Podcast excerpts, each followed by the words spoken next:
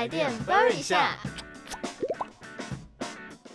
Hello，大家好，欢迎收听台电 Burn 一下我是主持人魏凯我。是爸爸那。我们这集的主题是电动动汽车开，始占领市场了吗？竟然还可以当行动电源。嗯，之前呢，我们有跟大家聊到了有关于电动机车的内容嘛。嗯，那么今天呢，就想要来跟大家聊聊说电动车啦。这几年呢，其实特斯拉的讨论度非常非常的高嘛，就是无论是网络上有非常多的网红啊、YouTuber，他们都会拍一些跟特斯拉有关的一些题材的影片嘛。对我看那些影片啊，然后我对特斯拉的印象就是比较比较昂贵，然后比较奢华的感觉。嗯，它的外观其实也非常的时尚、欸。对对对，不过其实我也看到，就是有些人可能会觉得担心说，全吃电的车子会不会遇到什么样子的问题呢？还有就是关于特斯拉有一个非常知名的一个功能嘛，就是它的自动驾驶。我就有看到它是写说，可以在高速公路上啊，就是自动驾驶，它甚至可以帮你做到自动上下匝道这件事情。我觉得嗯，看到的时候，我真的是惊讶哎。我觉得因为这个这个功能跟我们平常开车的习惯不一样嘛，对，所以大家可能会担心说，到底有没有办法相信科技这件事情？我自己是觉得，万一哪天我真的拥有了一台特斯拉的话，我可能还是比较偏向我自己开。嗯，还是偏向自己掌握在自己手中 这样对对对，不。然我觉得任何意外，我们真的也没有办法，就是嗯，不过我们今天不是主要在谈这个自动驾驶的部分嘛，对对对还是在谈电动车的电这个部分。嗯。那么其实电动车啊，知道我们知道就是它是吃电的嘛，嗯，就是如果电池没电了，它还是必须要去充电的。那么主要的问题呢，就是那充电到底是要去哪里充呢？其实，在特斯拉的官网上面呢、就有看到资料，就是其实充电站的数量啊还蛮多的，然后分布的话，在台湾其实都算是分布的还蛮平均的。当然，在市区的部分会再更集中一些啦。不过，因为我们现在也是大学生，我们根本也不是特斯拉的车主，我们也不知道说实际在使用上面会不会真的遇上什么样子的困难。不过我也相信说，如果未来真的会面临到所谓的电动车要取全面的取代燃油车的话呢，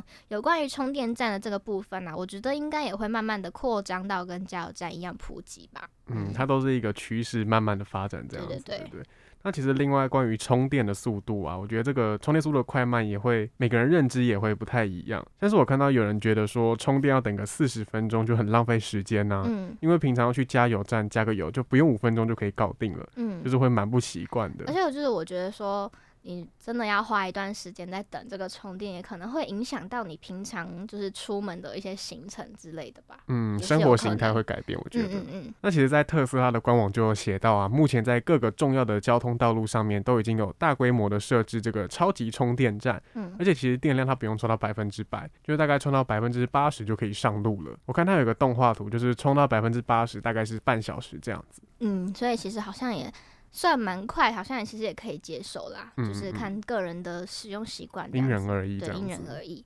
那我们今天标题啊，就是有写到说，电动车它其实可以当成像是一个行动电源来使用，这是怎么一回事呢？其实就是因为看到了台电他们打造了第一支的双向充电桩。以往呢就是单向充电桩嘛，就是非常单纯的电充给车子这样子。那么这个第一支的双向充电桩啊，就是位在台电大楼里面。那么它的概念呢，就像是未来家里面的电动车，其实可以成为一台行动电源呢，就可以透过这个双向充电桩呢，可以帮电动车来充电。但是呢，它也可以相反的把电动车里面的电再供回去到电网。那如果说啊，我们以一个家庭一户一天我们使用十度电这样子的电量来举例的话，假设说如果今天你们家里的这一部电动车它可以储存的电量大约有四十度的话，其实就可以支撑一般家庭大概三到四天的使用。嗯，那其实这样子，如果哪一天啊真的不小心遇到电力中断的时候啊，就可以透过这样的双向充电桩，然后把电动车储存的电拿来补上，这样子。我觉得看到这个事情的时候，觉得诶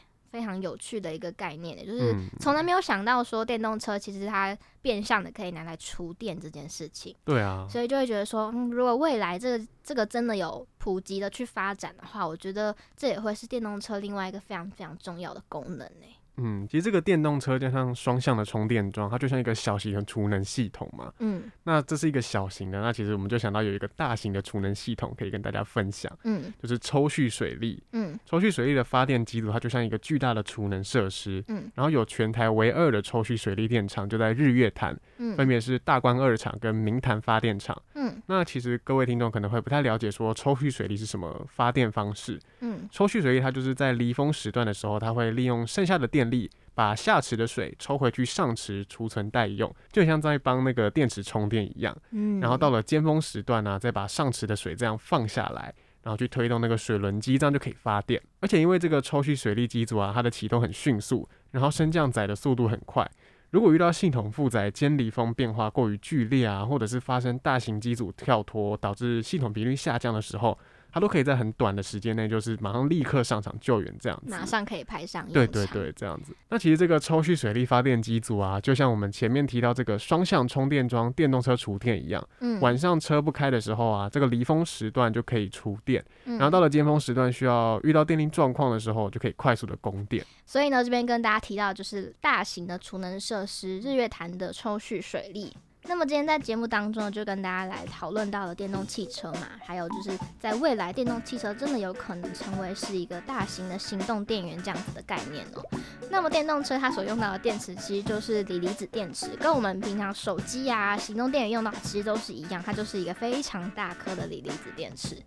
那么如果想要知道关于锂离子电池的资讯啊，或者是我们其他平常用电的常识的话，都可以到脸书上面的电力粉丝团来去查看喽。没错，那我是魏凯，我是爸爸，来点背一下，我们下集见。